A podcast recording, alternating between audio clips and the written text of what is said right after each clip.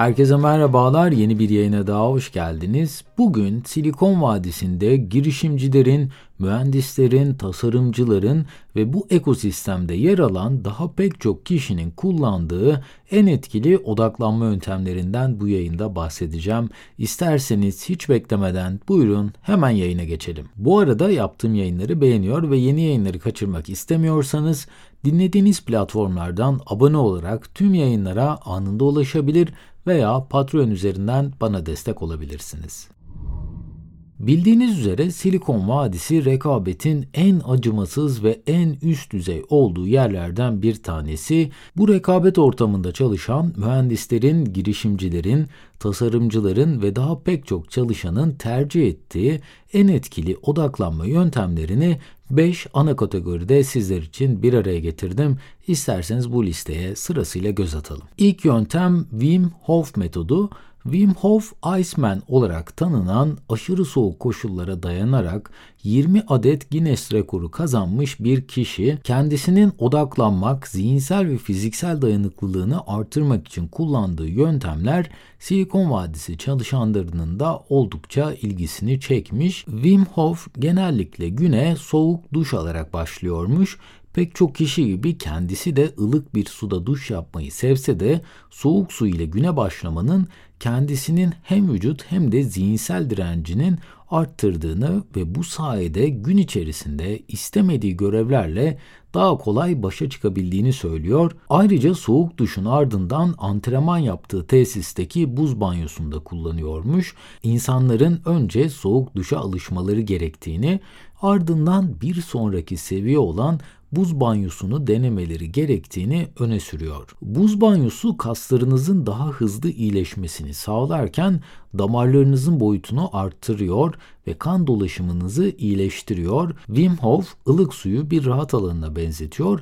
Soğuk suyun altında durmak ise konfor alanının dışına çıkmanızı sağlıyor. Ayrıca zihinsel olarak da bu sayede kendinizi daha da güçlendirebilirsiniz. Silikon Vadisi'nin en sık kullandığı tekniklerden bir diğeri de Pomodoro tekniği. Bu teknik çalıştığınız zamanı ve verdiğiniz molaları kontrol altında tutmanızı sağlayan bir zaman yönetim biçimi. Bu zaman yönetim taktiği ilk olarak Francesco Cirillo tarafından geliştirilmiş. Kendisi işletme bölümünde öğrenciyken zamanını daha iyi yönetebilmek için bir takım metotları uygulamış. Fakat bunların arasında en faydalı gördüğü tekniği Pomodoro tekniği olarak adlandırmış. Ardından da bunun için bir yazılım yazıp herkese açık hale getirmiş. Benim kullandığım web uygulamasının linkini bıraktım. Pomodoro saatinde çalışacağınız ve vereceğiniz araları bu uygulamada belirleyebiliyorsunuz. Ardından saatin size verdiği alarmlara göre molalara çıkıyor veya çalışmaya başlıyorsunuz. Ben genellikle 35 veya 40 dakika çalışma ve 10 dakika mola süresi koyuyorum. Fakat dikkatiniz çok hızlı dağılıyorsa çalışma süresini daha da aşağılara çekebilirsiniz.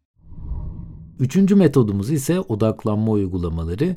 Silikon Vadisi'nde çalışıp her işi uygulama ile çözmeye çalışırken odaklanma sorununu çözmek için uygulamalara başvurmak hiç de şaşırtıcı değil. Bu ekosistemde çalışanların Günlerini planlamak için en sık başvurdukları uygulama Structure Daily Planner olurken zaman yönetimi için Focus Keeper Time Management ve Focus To Do uygulamaları bu listede yerlerini alıyor. Bu uygulamaları da merak ederseniz linklerine açıklamalar bölümünden ulaşabilirsiniz.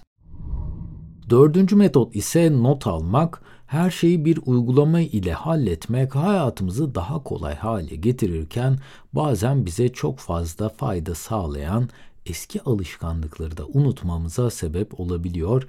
Not almanın gücü adında bir yayında not almanın ne kadar çok fayda sağladığından konuşmuştuk.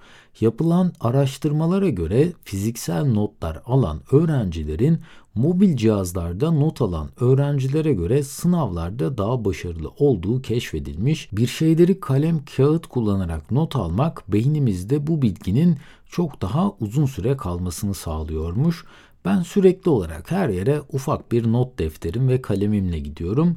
Not almak gününüzü daha iyi planlamak ve bilgileri daha etkili şekilde öğrenmek gibi faydalar sunduğu gibi rahatlamanızı ve stresten uzaklaşmanızı da sağlayacaktır. Ayrıca ufak bir not defteri ve kalem bu yayını dinleyen herkesin kolaylıkla ulaşabileceği hem en uygun hem de en etkili metotlardan bir tanesi. Silikon Vadisi çalışanlarının üretkenliklerini ve odaklarını artırmak için önem verdiği başka bir yöntem ise yediklerine ve fiziksel sağlıklarına önem vermeleriymiş. Vücudumuzu ne tür besinler ile desteklediğimiz oldukça önemli. Çok fazla yağlı, tuzlu veya şekerli yiyecekler tüketmek gün içerisindeki enerjinizi çok büyük miktarda etkileyebilir. Daha önce gereğinden fazla miktarda yemek yediğinizde vücudunuzda bir rahatsızlık hissetmişsinizdir. Ayrıca bu rahatsızlıkla beraber daha yorgun ve halsiz hissetmek de bunlara eklenir. Besin değeri yüksek gıdalar tüketmek, gün içerisinde daha aktif olmak size daha fazla enerji verecektir. Eğer ki yeterli miktarda enerjiye sahip değilseniz ne yaparsanız yapın hiçbir şeye odaklanamazsınız. O yüzden vücudunuza değer vermek sadece odaklanma süreniz değil, hayat kalitenizi de arttıracaktır. Ayrıca kaliteli bir uyku uyumak gün içerisindeki enerjinizi arttırır. Uykusuz bir şekilde çalışmak ve üretken olmaya çabalamak çok da mantıklı bir yaklaşım değil.